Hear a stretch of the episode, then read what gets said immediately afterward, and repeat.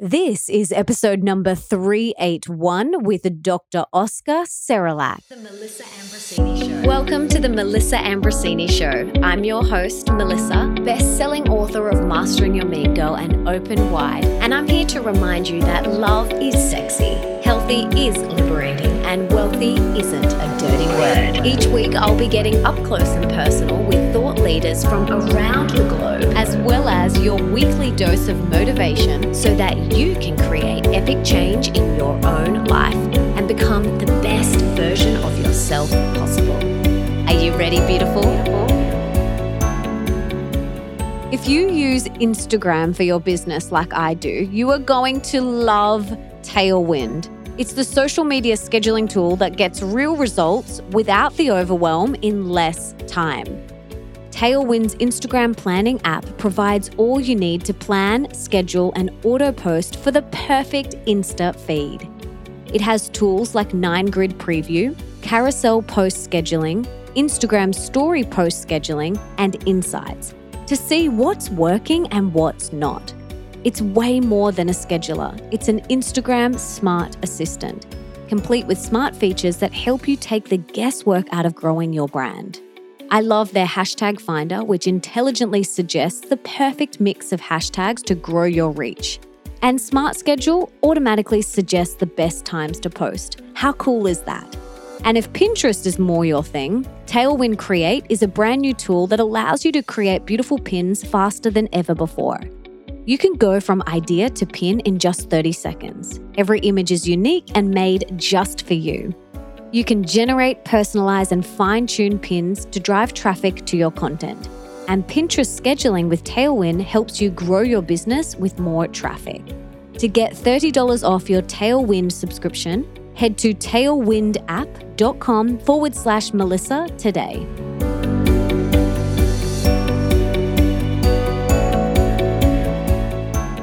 Dr. Oscar Serrallach graduated with a medical degree from the Auckland School of Medicine in New Zealand in 1996. He received his Fellowship of Family Medicine and General Practice in 2008 and is currently completing a Fellowship in Nutritional and Environmental Medicine. He is the owner and principal doctor at the Mullumbimby Integrative Medical Centre based in northern New South Wales, Australia, which he has been running since 2011. He is also the author of the bestseller, The Postnatal Depletion Cure, and has garnered praise from high-profile fans like Gwyneth Paltrow, Penelope Cruz, and Dr. Libby Weaver.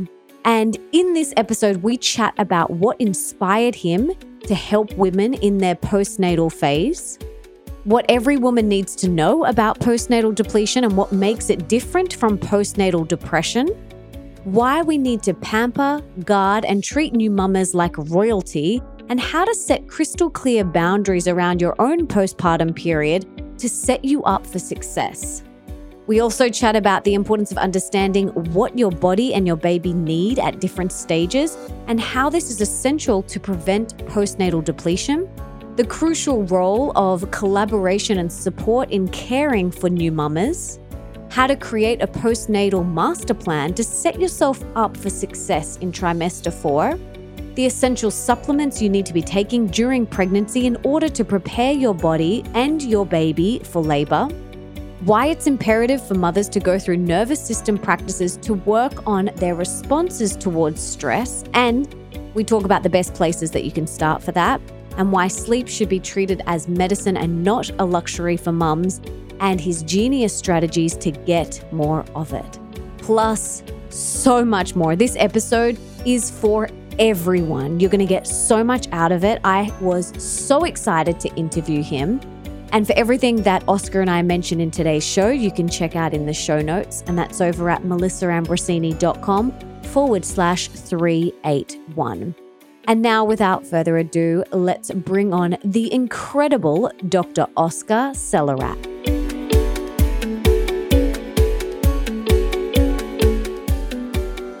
Oscar, welcome to the show. I'm so excited to have you here today. But before we dive in, can you tell us what you had for breakfast this morning?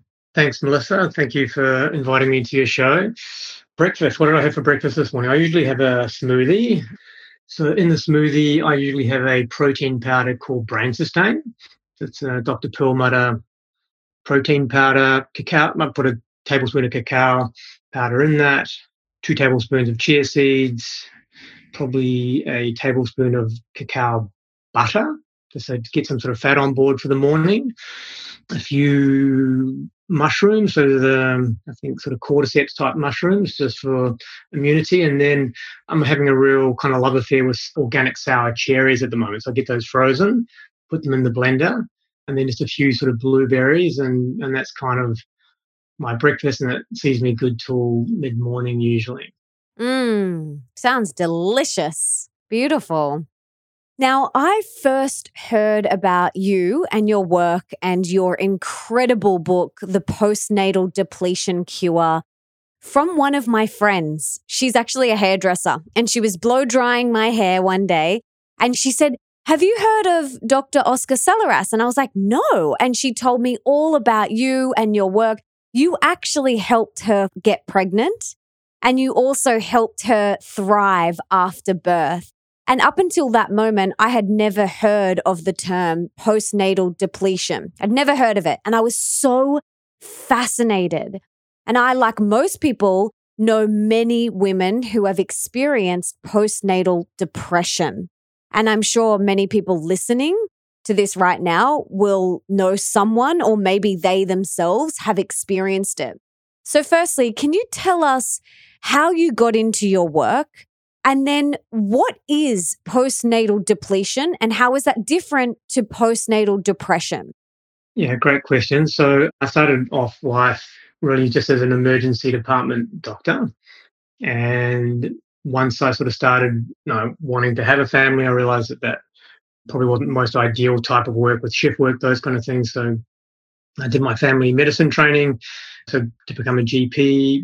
That's sort of 2 years of study, and then but I've always been very interested in functional medicine. So this idea of, you know, looking at our environment, looking at the foods that we eat, you know, good quality sleep, you know, basically our bodies being in harmony. And so I started doing 5 years of study in sort of functional medicine, and that just happened to coincide at the same time of starting a family. And very much like you are saying, I was seeing so many mothers both in my clinic and then just sort of friends around me, and then, you know, with my own partner, just who seemed to be very healthy before children, seemed to have quite a lot of support and felt quite good, you know, usually during most of the pregnancy, and then kind of got sent into a tailspin after the birth of their child. And, you know, I started to see a real sort of pattern emerging with just by observation, I suppose, and also because I was studying functional medicine, I was really seeing that there were unique things going on for mothers that were either just perhaps more exaggerated than in the rest of the population, or were just happening in mothers and not in other people. And I really thought there would be a body of literature and research and around these kind of things. And I spent months and months, you know, trawling the internet and various medical websites and search engines, and, you know, there's actually, I mean, at that stage there was very little research on the postpartum, postnatal phase, and all the research was around psychological and mental health issues. Now, when you see a pattern, you kind of go, well, there's actually something going on, you know, biologically, physically, emotionally. And so I really started just researching whatever I could find. And I suppose the interesting thing for me with a lot of the research that I was doing, I kept on coming back to postpartum practices from ancient cultures. And at first I was finding that a bit annoying, going, no, I actually want to find, you know, the medical stuff. But I realized that these, you know, these old cultures that we've all come from understood that there was a time of vulnerability that mothers can have postnatally. And so they had very elaborate, often quite different, but thematically very similar ways of making sure that the mothers didn't get into this tailspin and were able to sort of fully recover and get back into their sort of lives. And so, and I came up with the term postnatal depletion a little bit by accident. Just I had a mother in one of my consults who had quite a thick accent, and she asked me whether she thought she might have postnatal depression. I misheard depletion. And then I kind of realised, actually, she meant depression. But that really kind of got me thinking, going, wow, is there I mean, the mothers that I'm seeing, they just look depleted. And that sort of set me on my journey of focus of just going, well, mothers are obviously not maidens, women who haven't had children, and they're certainly not men, but the medical world pretty much treats them like that for whatever issues they might be having in terms of fatigue, mental health issues, and their options are all kind of sort of cookie cutter, general population type things as opposed to these are specific postnatal treatments or therapies. And I suppose in a nutshell, what's really fascinating for me, we can dig down into this, but one of the things that can happen postnatally is this idea of neuroinflammation. And neuroinflammation is where very tiny parts of the brain become too electrical, and they literally cause other parts of the brain to become too hot or too cold electrically. And they basically, that is the mechanism that causes almost all of the postnatal issues that we know about. Fatigue, anxiety, depression, OCD are all neuroinflammatory nature.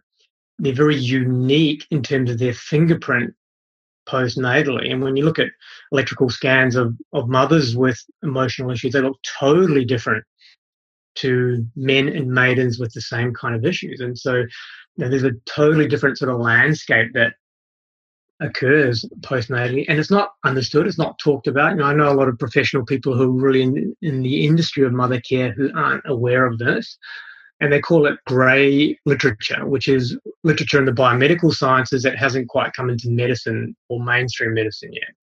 You know, it's a very highly, you know, still very good quality evidence, but just doctors aren't reading these kind of things. And so for me, the term postnatal depletion really represents, if you can imagine, neuroinflammation as a spectrum. And on the sort of lighter to moderate end, you've got depletion. And then on the more severe end, you've got anxiety and depression. Also being aware that the medical industry has very finite definitions of what these things are as well. So to have postpartum depression, you have to have symptoms starting within 4 weeks of the birth of the child and have to be diagnosed within the first 6 months. If it isn't, it's not postnatal depression, it's just depression. And even though 100% is going to be neuroinflammatory in nature, whereas, you know, most men and maidens, when they're experiencing depression and anxiety, most of the time is not going to be neuroinflammatory in nature. Sometimes it will be for other mechanisms. And there was a landmark study that came out of Australia actually in 2014, published in the BMJ, that showed the peak incidence of depression was 4 to 5 years after the birth of the child. But they had to call it depression postnatally. They couldn't call it postnatal depression.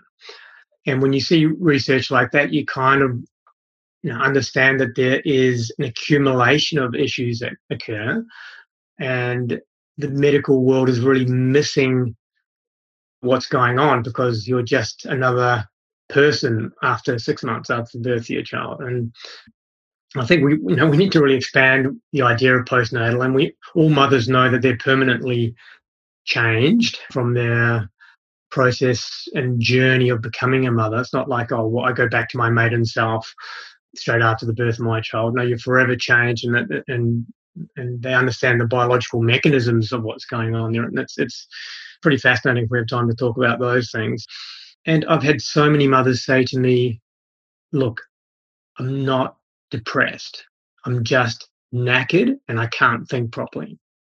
And when you hear that dozens and dozens of times, and they've been given a label of depression because there's no other box to put these mothers into, this is, you know, essentially what we're dealing with as a society, of just going, well, you either have depression or you don't, otherwise you're just struggling and tired. And isn't every mother struggling and tired and have baby brain and lots of jokes around the forgetful mother? And no, I don't buy that. I think it's very common that mothers are having these issues, unfortunately, but it's not normal to have these neuroinflammatory issues of fatigue and depletion and depression, anxiety postnatally. So, yeah, that's kind of a brief summary of how I kind of got into this. And and what's really fascinating is that the research just in the last few years has really started to mount. So it's just When I first started getting into this, it was relatively slim pickings, but the research was just going, you know, there's this neuroinflammatory landscape that mothers have. It's profound. We need more research. And now that research is really starting to, you know, there's just more happening in the medical spaces. So for me, it's really exciting to understand mechanisms, treatments, what we can kind of do, and also just the acknowledgement, because I think all healing has to start with acknowledging someone's journey, and often there can be trauma with that journey as well. There can be, you know, physical birth trauma, emotional birth trauma. There can be medical trauma. There's lots of mothers who've been, I think, very harshly dealt with by the medical system. There can be social trauma in terms of lack of support and just lack of education as well, and then mothers having no idea what has hit them in that time sort of postnatal. And it doesn't always happen straight away. Sometimes it can happen in that 6 to 12 months after the birth of the child, where a mother really feels she starts to become derailed, and she can be feeling quite good in that first period. And there are different reasons for that as well. But it's a fascinating topic. I think there's a lot to sort of explore there, and it's relevant to everyone. Now my joke is that mother research, mother care is only relevant for people who have belly buttons. We all have a mother. We all know mothers, and they're such a central part of our families and our societies and culture that we really do them a disservice by not understanding their uniqueness, and then also not giving them the support that they need. I mean, I've yet to see a mother who has suffered from too much postnatal support. Almost every mother that I see who's having issues has suffered from too little postnatal support. Mm-hmm. That's a really good point. One of my best girlfriends, she recently had a baby. So she's probably about 10 weeks old now. And we set her up with a 40-day meal train. So every day she had organic, nourishing meals delivered to her door. And she had a cleaner come each week. And I checked in with her about a week into it. And I said, how are you going? How do you feel? And she goes, Melissa, I feel like I'm on a holiday. She goes, my husband brings me breakfast in bed every morning. I have beautiful meals delivered to my door every day. I have a cleaner. She goes, I've just been allowed the space to just, and she has a 6-year-old as well, to just be with the newborn. And obviously her 6-year-old as well. And she said, I didn't have this the first time around. I had zero support the first time around. And now she's got all of this support. And she just said it was amazing. And she's thriving. She is glowing. She is just thriving so much. And she said, every woman needs this. And she's made it her mission. She said, if I find out any woman, even if I don't know them, if I find out any woman in my neighborhood, in my community is pregnant, she goes, I'm dropping them food. And, you know, most days she'll send me a message and she said, oh, I'm just making some goodies for a new mother. And I'm like, oh, who is it? And she goes, oh, just a mother from school. I've never met her before. And so this has really inspired her to give back in that way. And it's so beautiful. And I, at the time of recording this, am 21 weeks pregnant. And I have thought about my postpartum period as well. I've already spoken to my family and my friends about it. I've got the support there. I've already had these discussions. I'm going to have a meal train. I'm going to get a cleaner. I'm going to do those things as well, and just really set myself up for success so that I can just do what we're meant to do in that period, which is lay in bed and breastfeed and nourish ourselves and just rest and recuperate after the marathon that we have just been through. So I want to hear from you. What are some of the things that we can do today, whether we're not even thinking about being pregnant or whether we are pregnant or whether we're just about to give birth, or even if we have given birth? What are some things that we can do to really stop ourselves from experiencing this postnatal depletion? You know, that's a beautiful story, and thanks for sharing that. And for me, the solution to mother care is not necessarily doctors being well-versed in this. It's older mothers with experience, like your friend, who are supporting new mothers with deep support and non-judgment, which is, I think, really sort of fundamental. And, you know, I think it always starts, like I said, with acknowledgement. We have to understand that you just can't tag motherhood onto an already busy life, which, you know, most of us do. Research shows that the average couple spends more time researching the purchasing of a new car than they do of the postnatal period. And so what I see every day in my clinic is people have good prenatal care, antenatal classes, a good birth plan, and then essentially from the postnatal, they're just winging it. And that may not be their kind of official statement, but that's essentially what they're doing. We'll just work it out as we go along, because the birth is kind of the finish line, and I think we need to reframe that the birth is actually the starting line. You know, the pregnancy is almost like a warm up to parenthood, and if we can understand that mothers are unique, you know, mothers have the most important job out there. You can't convince me otherwise, and that's teaching a newborn human how to love. And that even as a father, I can teach my kids how, you know, aspects of love, but that fundamental initial acquisition is through the mother. And so your friend in that baby bubble full of oxytocin, you know, she's really able to bond with that child. And you know, I really love this idea of co-regulation, which is, you know, this always happens. You know, our nervous system co-regulates with another person's nervous system. If someone's being a bit aggressive, we kind of feel the vibe. If someone's being really funny, we kind of feel a bit funny ourselves. The most profound example of that is with a mother and a newborn child. So if the mother is feeling good and your friend is obviously feeling super supported, there are actually some old cultures that say that a new mother should feel like royalty. If she doesn't, you know, it's from the Pacific Islands. I think it's Samoa where they have this as their, if the mother's not feeling like royalty, everyone's failing.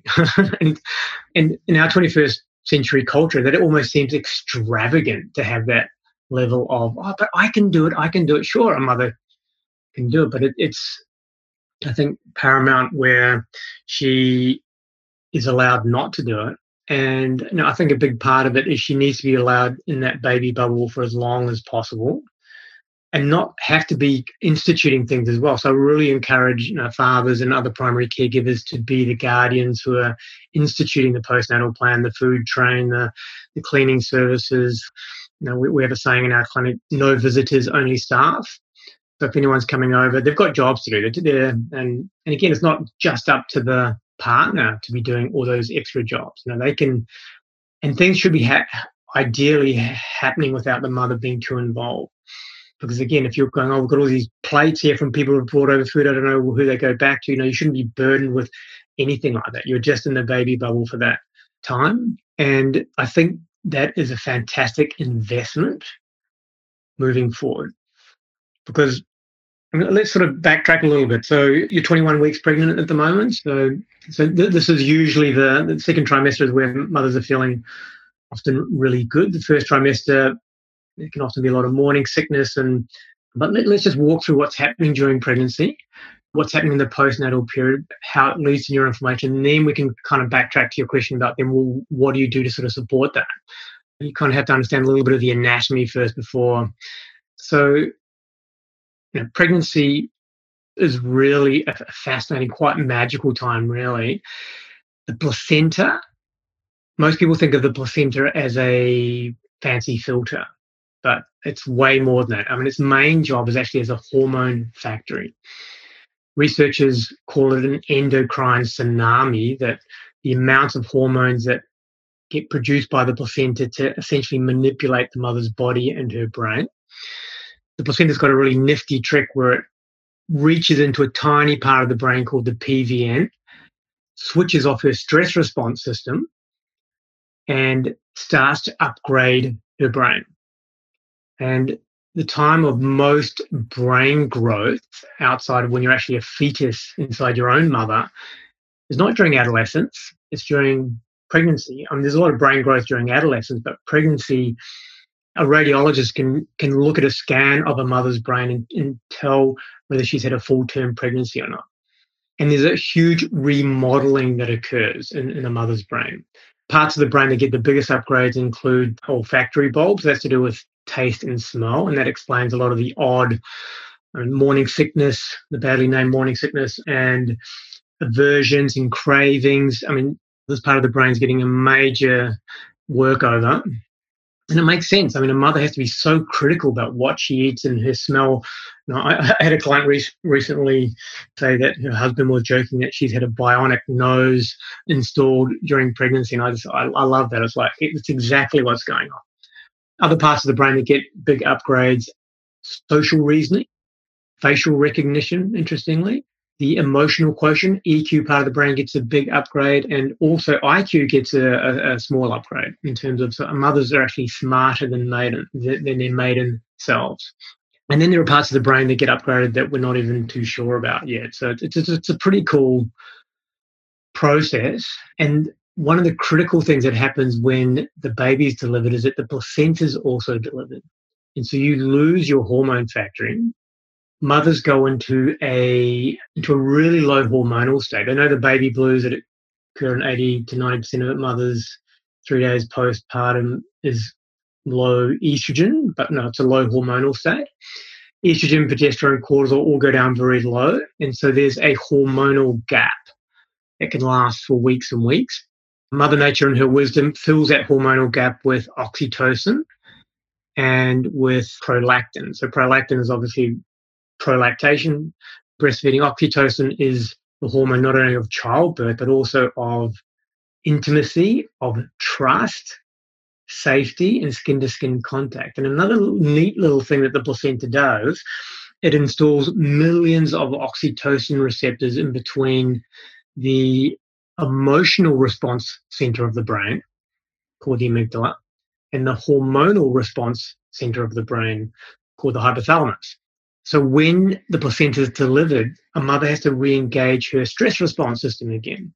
But that stress response system now goes from the previous me to this oxytocin-infused we. Are we okay? Are we safe? Many mothers describe a really heart-opening experience that occurs postnatally. It can be very confusing if you don't know what's going on. And it can be a real time of fragility, vulnerability. And so many mothers that you talk to, they can't watch the news anymore. They're crying at commercials. Things that they didn't realize they were tolerating suddenly become intolerable. You know, the barking dog of the neighbors, energy from the in-laws, you know, all these kind of things that they can go so much deeper. I think that's a superpower. To be able to literally feel in we is profound. I think it's what the world needs everywhere, not just thinking in me, am I going to get anything out of this? And mothers literally care more about others than they do about themselves. So whilst it's a superpower, it definitely has a downside if your hormones can't come back online. So again, oxytocin, prolactin. So if there's anything that causes shock to the mother, birth trauma, things not quite going to plan, and maybe the baby's had to go to special care, those kind of things, you know, those types of shocks are really going to dampen down oxytocin and prolactin potentially as well. If anything, you know, once a mother comes home and then there's severe stress or negative energy, that can really affect that as well. And so I think part of what we need to be doing is creating a haven, just as you have beautifully described with your friend, that she feels super taken care of. And so her oxytocin and prolactin will be maxing out. And the reason why that's important is that switch, that again, the PVN that we talked about where the placenta is kind of controlling the stress response system, is a vulnerability that's left there. And that's where the neuroinflammation starts. And the PVN's the size of a large pinhead. It's tiny. But that if that becomes too electrical, essentially all the issues that we know about anxiety, depression, fatigue, OCD derive from that part of the brain. So if we can get oxytocin and prolactin on board, fixing the neuroinflammation or fixing the potential for neuroinflammation, then a mother has got much smoother sailing moving forward. And so she will need some sort of catastrophe to get into neuroinflammation, such as, you know, prolonged sleep deprivation or physical illness, those kind of things. I mean, I think the vulnerability can stay there for years, but that initial healing in that first 6 weeks is so important. And then a lot of cultures have this fourth trimester or the 100 days, where it's just, I mean, if you're in China, traditional China, if they see a newborn out with their mother, they will kind of shoo you back into the house because it's like, you shouldn't be out here. Whereas in our culture, we have this badge of honor of mothers getting back out there, getting back to their maiden way of living, the super mum, which is a super harmful stereotype, the mother who can do it all with no help. Oh my God, if I could shoot that stereotype, because that's never been done before and that's not biologically what it's about. And so, you know, my joke to clients is that the super mum is a bit like not wearing your seatbelt in your car and going, well, look at me, you know, how smart am I? And it's like, well, yeah, maybe you can do it. And I'm certainly not, you know, I'm very pro-feminist, but my sort of feministic views are very matricentric, so mother in the middle. But there's nothing wrong with getting support. You know, if you look back to when we were in tribes and we lived that way, it was the entire tribe that raised that child. It takes a village, that saying, it takes a village. And there's no shame and there should be no guilt. And I've got a list of things that I'm doing to set myself up. The meal train, the cleaner, I'm going to get groceries delivered. If you've got other children, getting other parents to do school drop-off and pick-up. And like you said, anyone that comes to your house, you ask them, you know, I had another friend who had a list on the front door and said, you're so welcome to come in. Please pick one of these tasks that you will do. And it says, unstack the dishwasher, stack the dishwasher, vacuum, mop, put a load of washing on, fold a load of washing. And she had this list on her front door and she said, please pick one of these that you will do whilst you're here. And there's nothing wrong with that. And the thing is, being a woman myself, going and dropping over food to one of my best friends who's just recently had this baby filled me up so much. Everyone wants to support and help. We don't need bunches of flowers. We don't need to consume more toys and teddy bears and things to gift this child. What the mother really needs is a delicious, nourishing, organic meal prepared for her and the dishes done and the vacuuming done. And there's absolutely no shame. People want to help. They want to support. And men too. My husband made a meal for them and took it over. He wanted to do that. Everyone wants to help and wants to support. So gift them that opportunity to do it. Gift that to them and tell people what to do. There's no shame in asking for support and putting your hand up. It is the biggest marathon of your life that you've just been through. And there's just no shame. I can't stress it enough. Just we need to support. Yeah, I really hope you share that with your listeners, because that's, you know, fantastic for me to hear that, being so proactive. I mean, that's what it's about. And again, there is a culture of shame, or you should be able to do it yourself. And there's also this backbone of the mother wound, which is an intergenerational subconscious wounding in society where older mothers who weren't supported subconsciously pass on to younger mothers, why should you get support? I wasn't supported. I wasn't allowed to let my light shine. And again, it's not out of any maliciousness. It's so deep that these older mothers can't literally see this. And this is part of where that cultural idea that, you know, the mother who can do it all has stemmed from. And, you know, there is no shame. I think it's actually a biological imperative that a mother has enough support, not an option, ideally. And, you know, the two worst things for a mother who are trying to recover, so just to sort of touch back on the question you asked earlier, one is overwhelm.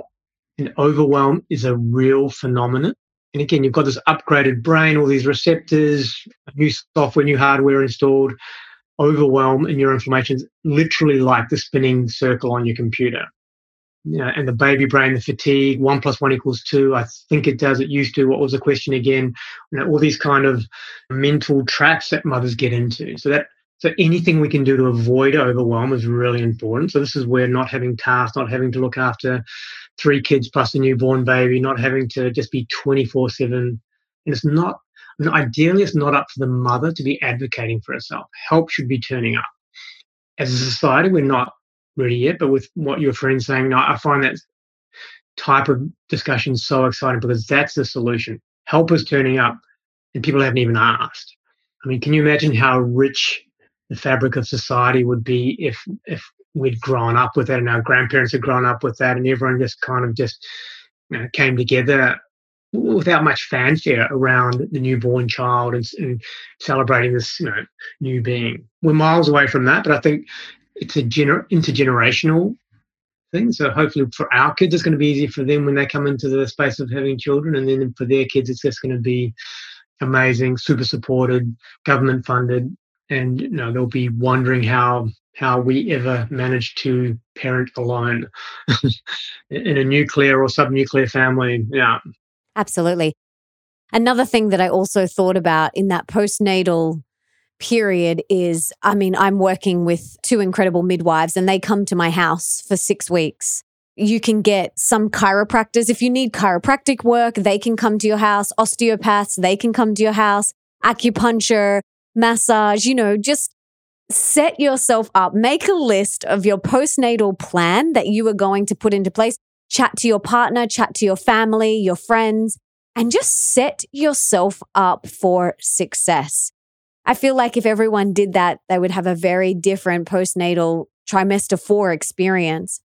But apart from setting ourselves up for success in that period, what are some other things, maybe supplement-wise or nutritionally, that we can do during pregnancy to prevent this depletion? There are two main things I look at. One is kind of supplementation and the other is nervous system. So we'll talk about each of those separately. Supplementation, almost all of the antenatal supplements out there are all for the baby. So there's folic acid to prevent spina bifida, there's iodine to prevent cretinism in the baby. Great, all for the baby. And everything is a one-way street when it comes to the mother and the baby, apart from vitamin D, which is an even 50-50 share between the baby and the mother. I don't know why that is. Everything else, preferentially for the baby, usually doesn't suffer. It's the mother that is kind of like a limitless credit card, if you like. And so if we know that, what are some of the critical things that we can be just topping up so the credit card doesn't get too much into debt and can be easily paid off postnatally if at all? So for me, the number one supplement is around iron. I'm really amazed that even a lot of professionals are and this includes obstetricians and people in the birth space, are very casual about iron levels. As long as you're not anemic, you're okay. But the research is very clear. The better your iron, the better the neurodevelopment of the child is during that pregnancy. The better your iron, the less blood loss you'll have at the birthing process. So both really big ticket items. And it's a really easy thing to measure. It's a really easy thing to sort of supplement. And there are lots of options.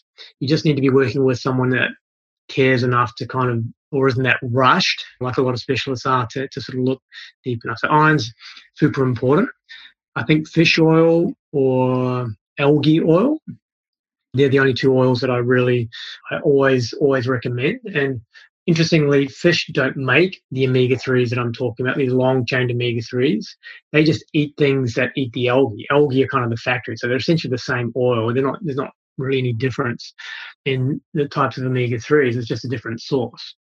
And I think it's really worthwhile to be supplementing with especially the DHA omega-3 during pregnancy.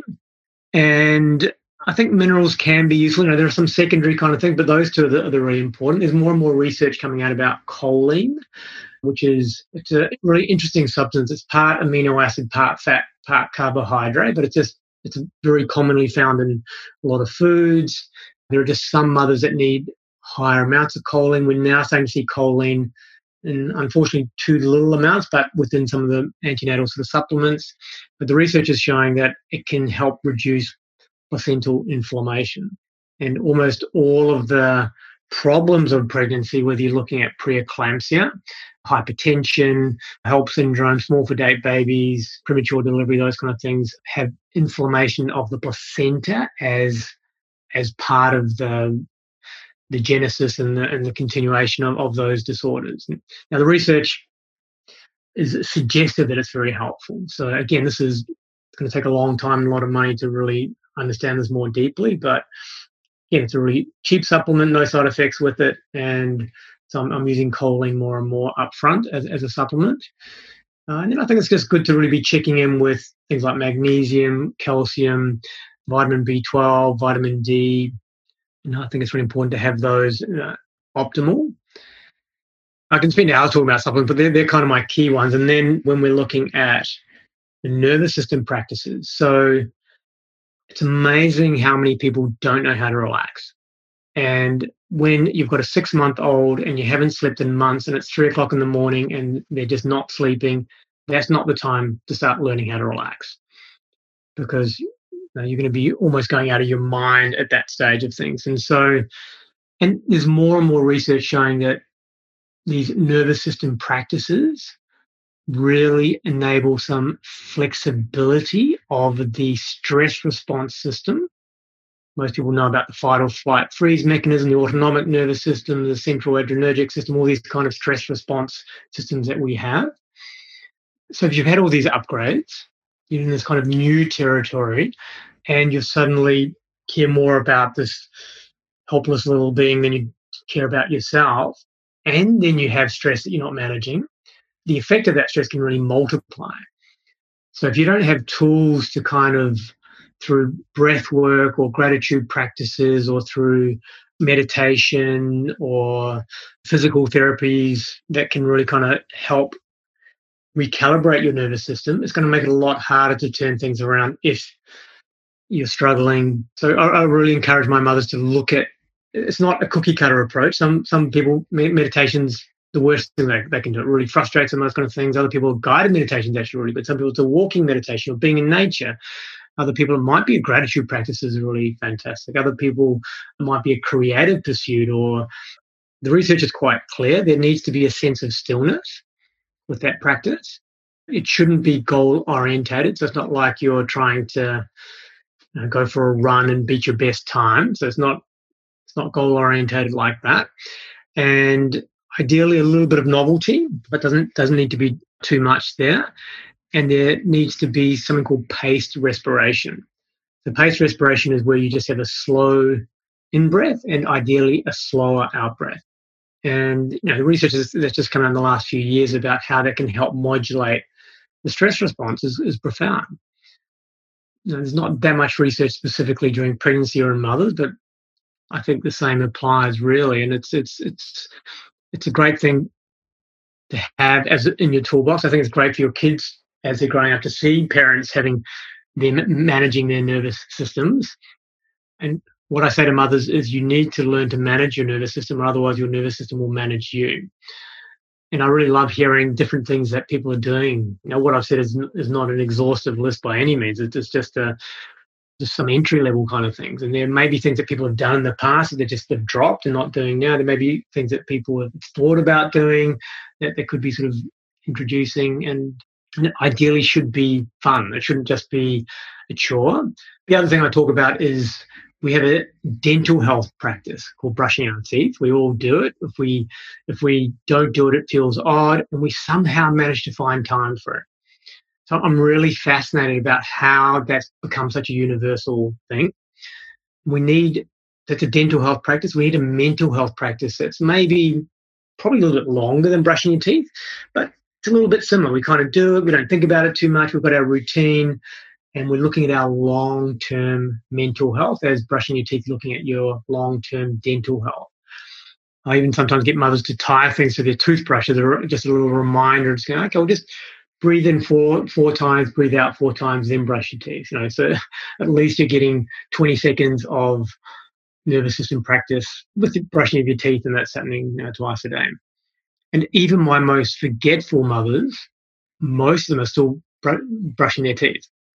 So I'm interested just in the parallel there. It's also like, these are things that are just so important. You may have some ideas or suggestions or things that you do specifically, or that you talk about with your listeners, but I think it's such a great discussion. Oh, yeah. It's so important. For me, I meditate twice a day, 20 minutes in the morning, 20 minutes in the afternoon. My meditation teacher actually said during pregnancy, you can up that do as much as you want. And then also postpartum, meditate as much as you want.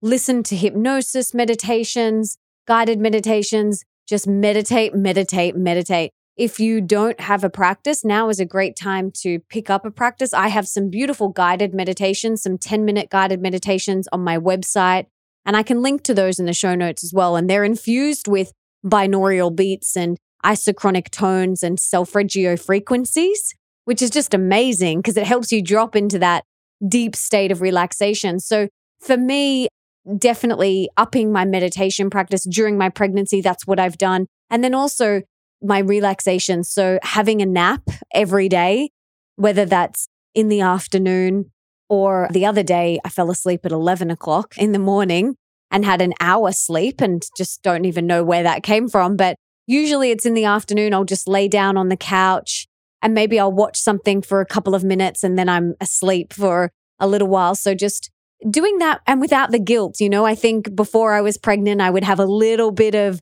the inner mean girl saying, Melissa, there's this, this, and this that you could be doing, but I have this beautiful excuse of being pregnant now to just relish in that relaxation time and spending lots of time in nature for me is just heaven. I live on the beach, so going down and laying on the beach and having a swim every single day for me is just pure medicine.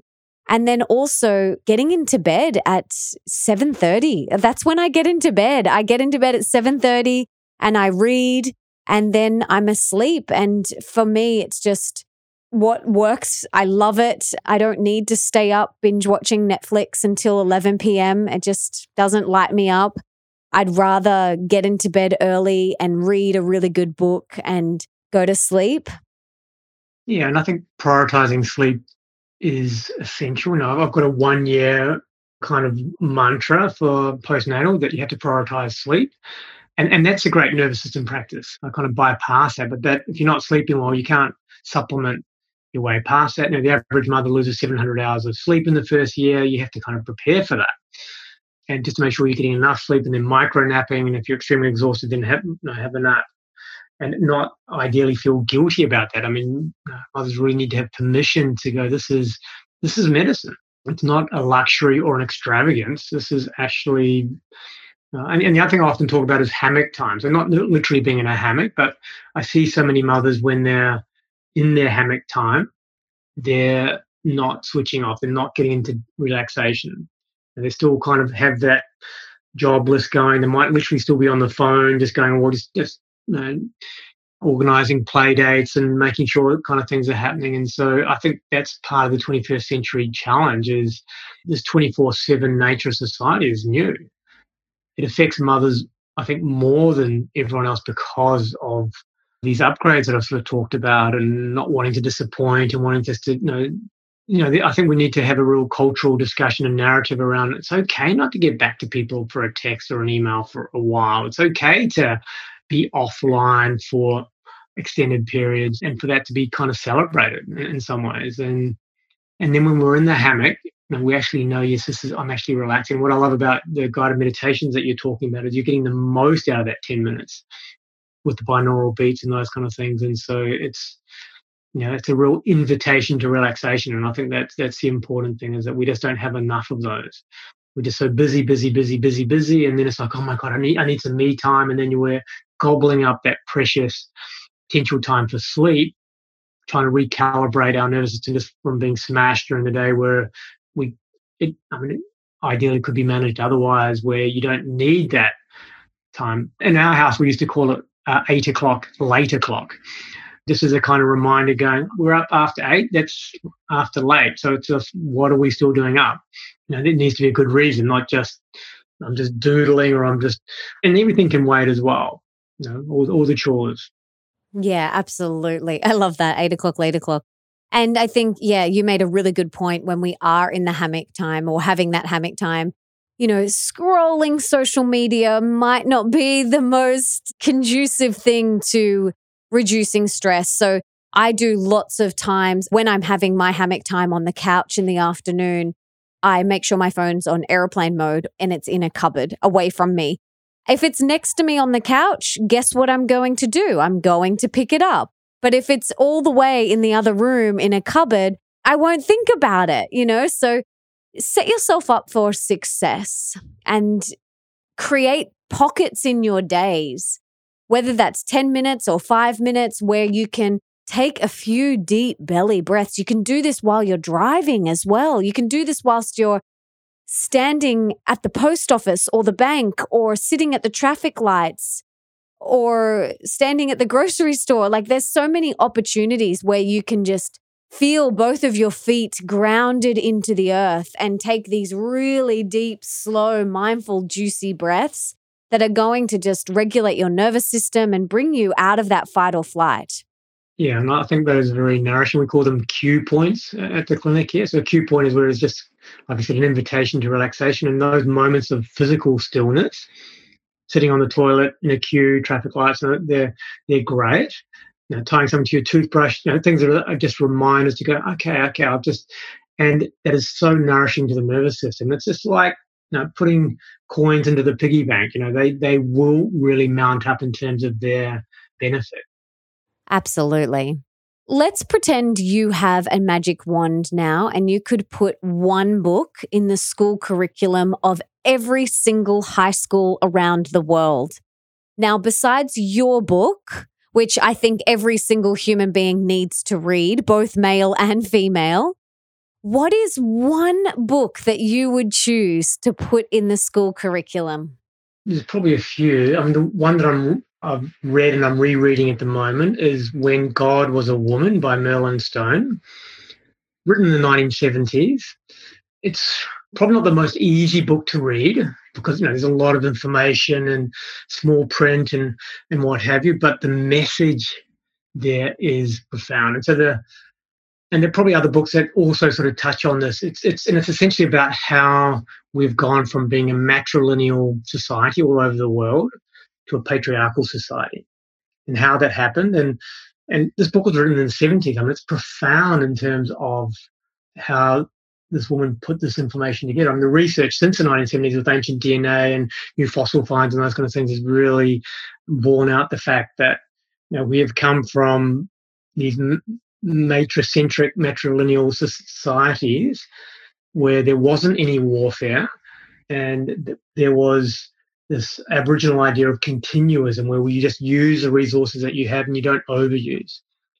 And then, you know, there's quite a specific series of events that happened that the patriarchy sort of started from about 4200 BC, and then slowly things through Europe and India and then around the world really sort of started to change. And then we see weapons, then we see, you know, some people having bigger graves and other graves, so kind of unequal distribution of resources. You know, we see the, you know, the birth of the kings and the dominator society. So, I mean, yeah, there's another great book called Chalice and the Blade, which, you know, talks a lot about this as well. And that's maybe a little bit more readable, I think.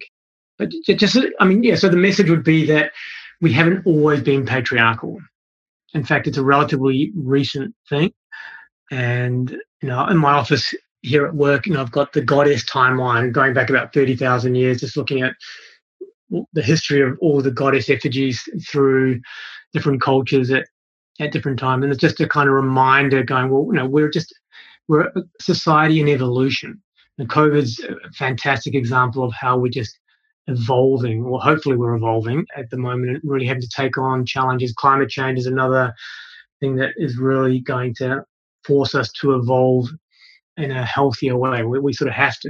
And who better than mothers to lead the charge, really, in terms of using resources well, caring about others more than you care about yourselves, and all those principles of these matrilineal societies where some people didn't own more than other people. It was all just, and even though we're not going to go back to those cultures, and I'm not sort of all that way of living, it's more around the principles that we just need more of those in our society. And then I think the agents of change have been born today. So I'm really fascinated with mothers who are pregnant at the moment, like yourself, that these children, they're going to be incredible. You know, they're really going to change the world in a very positive way. You know, and unlike us, who were very hindered by our parents' generation to enable change, we're not going to get in the way and really enable large-scale changes and really getting back to humanity, which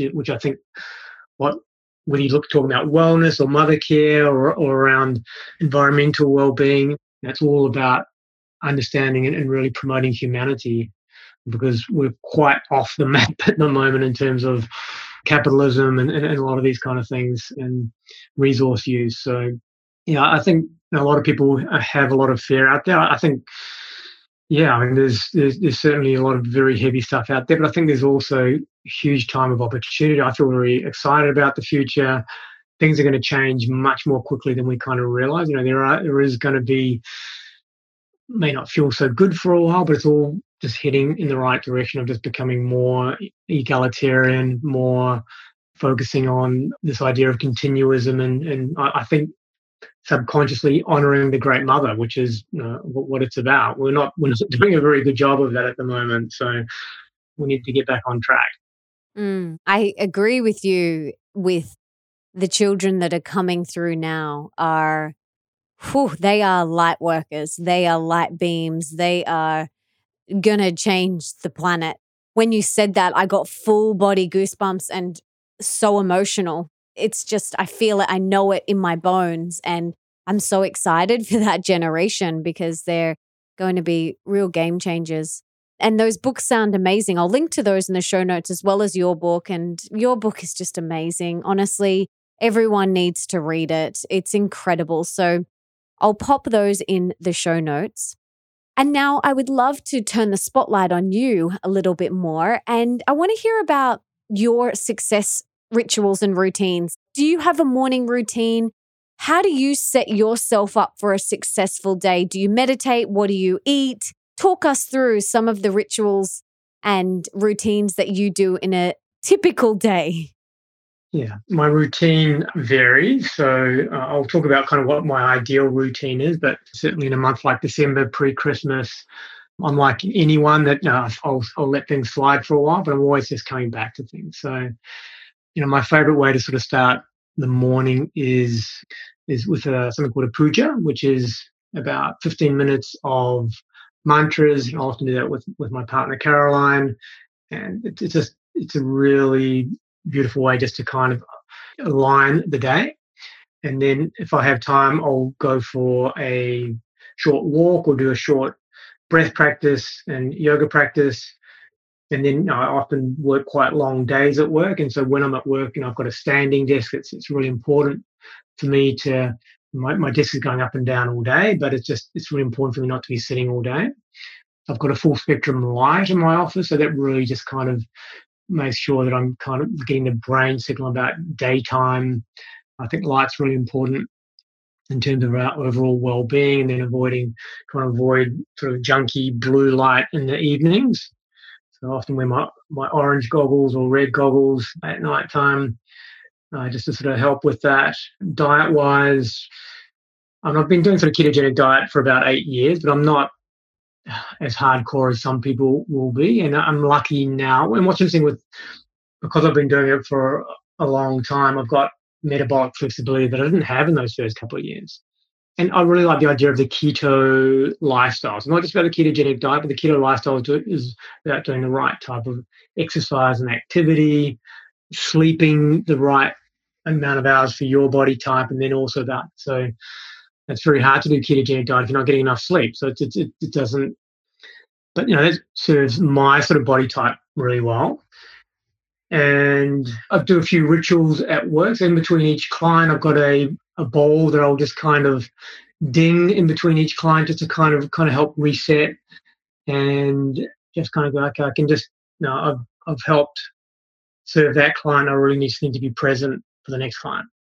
It's very, very easy to kind of just get wrapped up and revert back to Dr. Gear and just kind of thrash through the workload, as it were. And I think especially with this type of work, it's important not to kind of really be present, listening, and then not having too much of an agenda in terms of what advice you're giving, and it's just making sure that's really clean and appropriate. So I probably don't do as much exercise as I'd like to, but I've been coaching soccer this year with my kids, and so there's a lot of running around sort of doing that. I love going down to to the park with the kids and just, you know, playing. I mean, it's something that has been one of the gifts for me of parenthood is mixing exercise and activity with playing.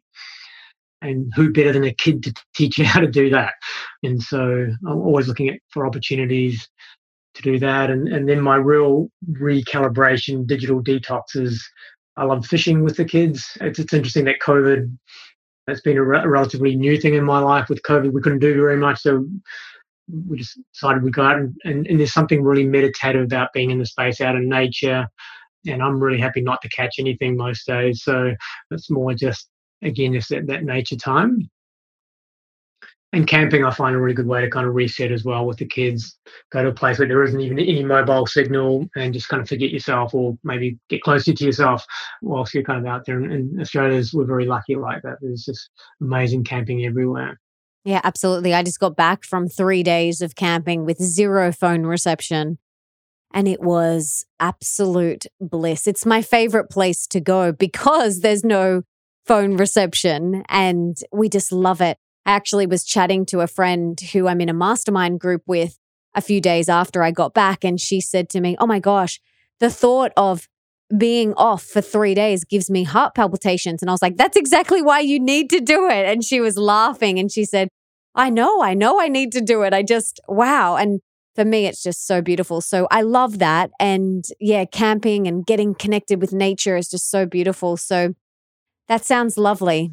Yeah, I think one of the interesting things about camping, it doesn't have to be camping necessarily, but you would have just experienced this recently, is that in our day-to-day living, we're on like a different time clock. We're at someone else's rhythm. We're at kind of the Monday to Friday, 9 to 5, and that's not natural human biological rhythms. That's kind of system-induced rhythms. And when you go camping, we're out in nature or hiking or those kind of things, your rhythms are about the sun going up and the sun going down, and about being hungry, and so you really get to listen to your own rhythms much more. And I think that's and then you get to do the activities and being out in nature. But I think it's just that change of gear and much more into a truer rhythm for yourself than in this kind of artificial urban rhythm, if you like, which doesn't really suit anybody, but it's a product of this go, get 'em kind of society.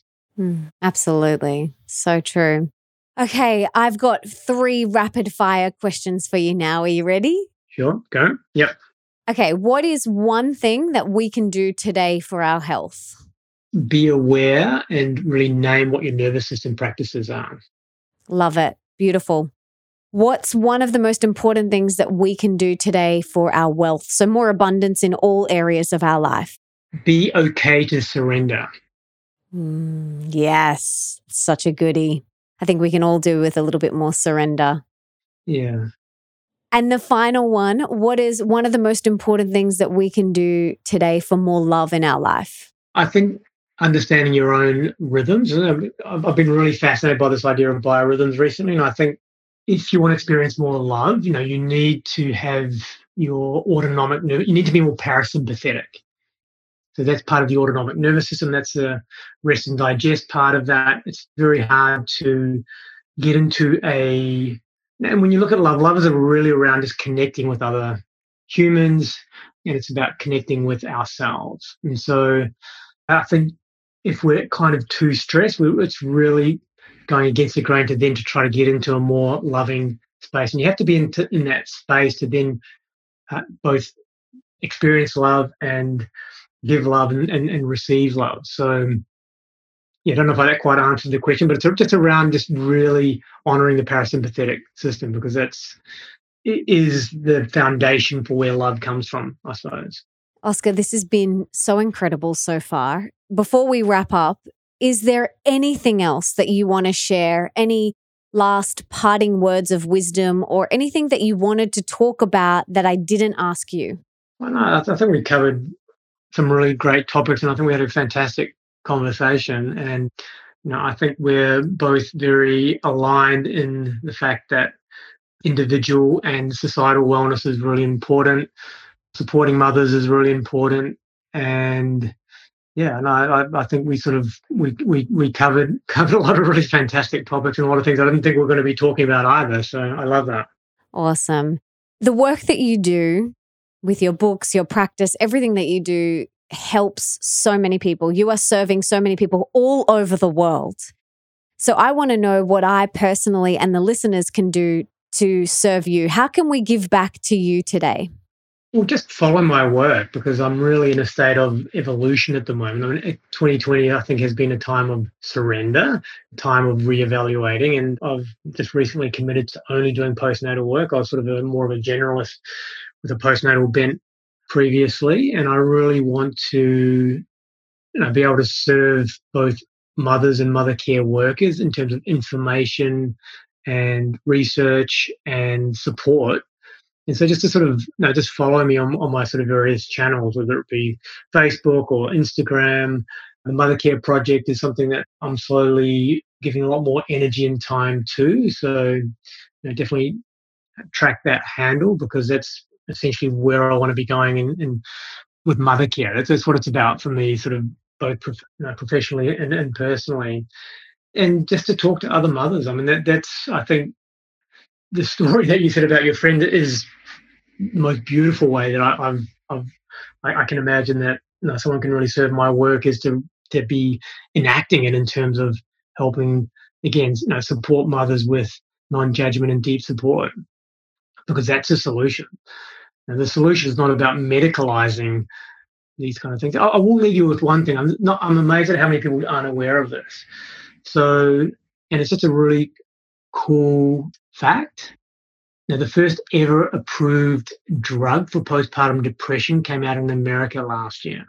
So every other drug has been used off-label. In Australia, we don't have this particular medication yet.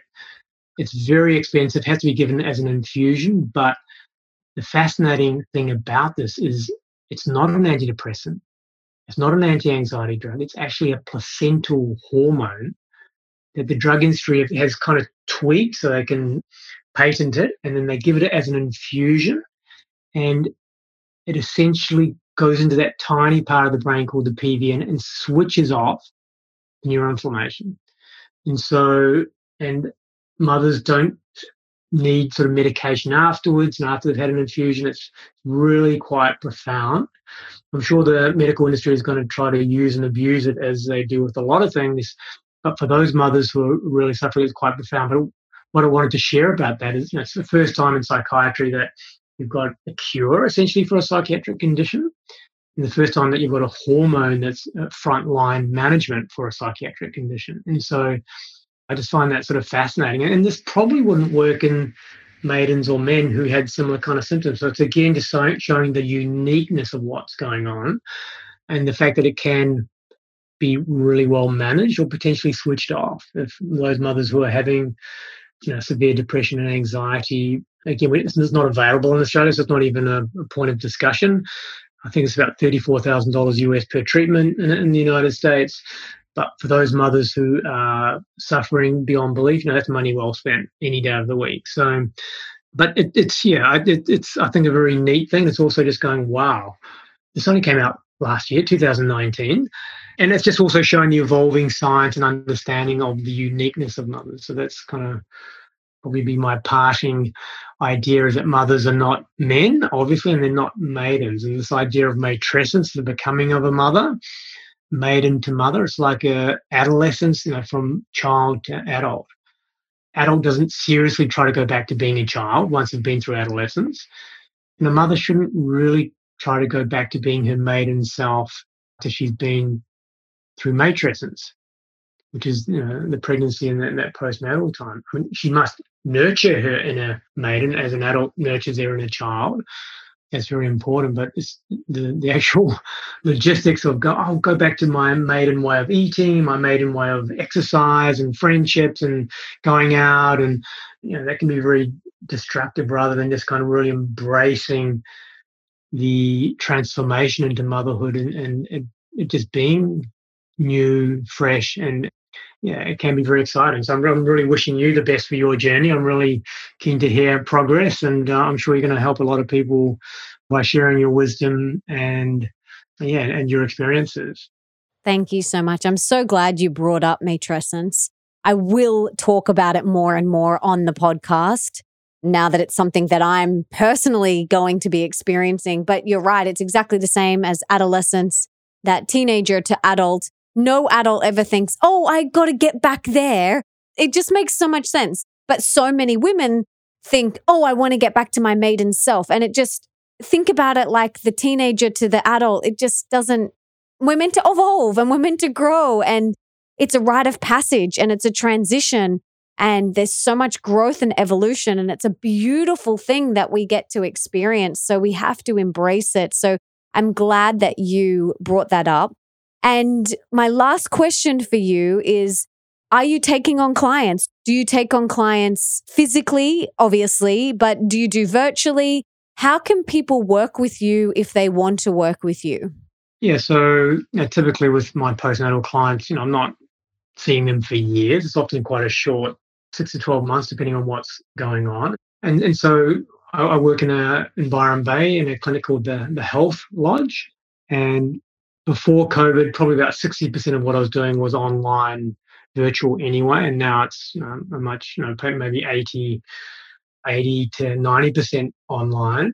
And so people can check us out at the website. I definitely do see mothers face-to-face as well. And this year I've decided I'm only going to see mothers just to make more space. It's been an interesting decision because I can't come from a sort of generalist sort of background, but I just really have to make sure that I'm seeing as many mothers as I can, and I'm really wanting to get into helping teach mother care workers around this, and that's what the Mother Care Project's about, supporting mothers and supporting mother care workers. And definitely watch that space. Lots of exciting things coming. Oh, I can't wait. You're amazing.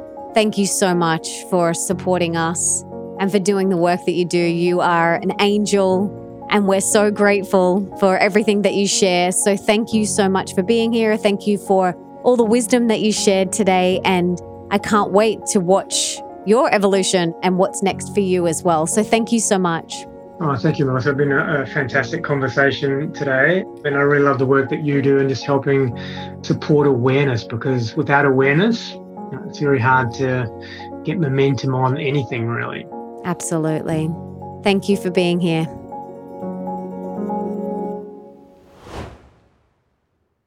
I absolutely loved today's conversation so much, and I got so much out of it. And if you did too, please subscribe and leave me a review in iTunes or on your podcast app, because that means that we can inspire and educate even more people together.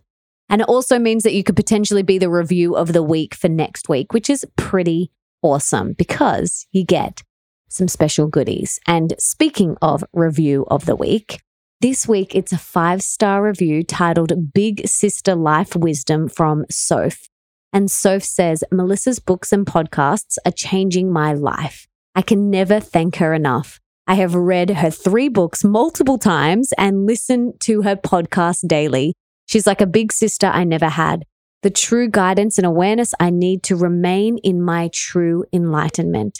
Every time I read or listen to Melissa, I pick up something new and try implementing it with my day-to-day tasks, my children, and my partner. It also allows me to try integrating it all again if I've fallen off my path.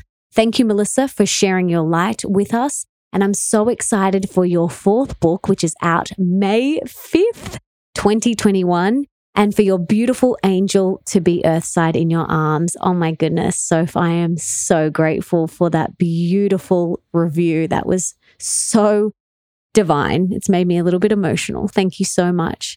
And I want to gift you one of my top 4 favorite products, which is some goodies from the Wild Olive. So all you've got to do is email hello@melissaambrosini.com with your address, and we'll post those Wild Olive goodies to you as a big thank you for taking the time to leave such a gorgeous review. I'm so, so grateful.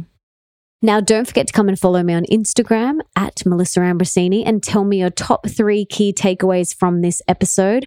I absolutely love reading them all, and please share this with all of your friends. And for everything that we mention in today's episode, you can check out in the show notes. That's over at melissaambrosini.com/381.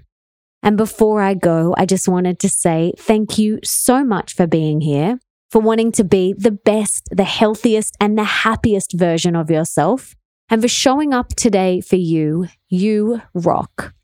Now, if there's someone in your life that you can think of right now, whether they're a mama or maybe one day they want to be a mama, or any female or actually any male, every single human being will benefit from hearing this episode. So please share it with them. Share it on your Instagram. You can take a screenshot, share it on your social media. You can email it to them, text it to them. Just do whatever you've got to do to share it and get this in their ears, because it's such powerful information, knowledge, and wisdom that we all need. And until next time, my darling, don't forget that love is sexy, healthy is liberating, and wealthy isn't a dirty word.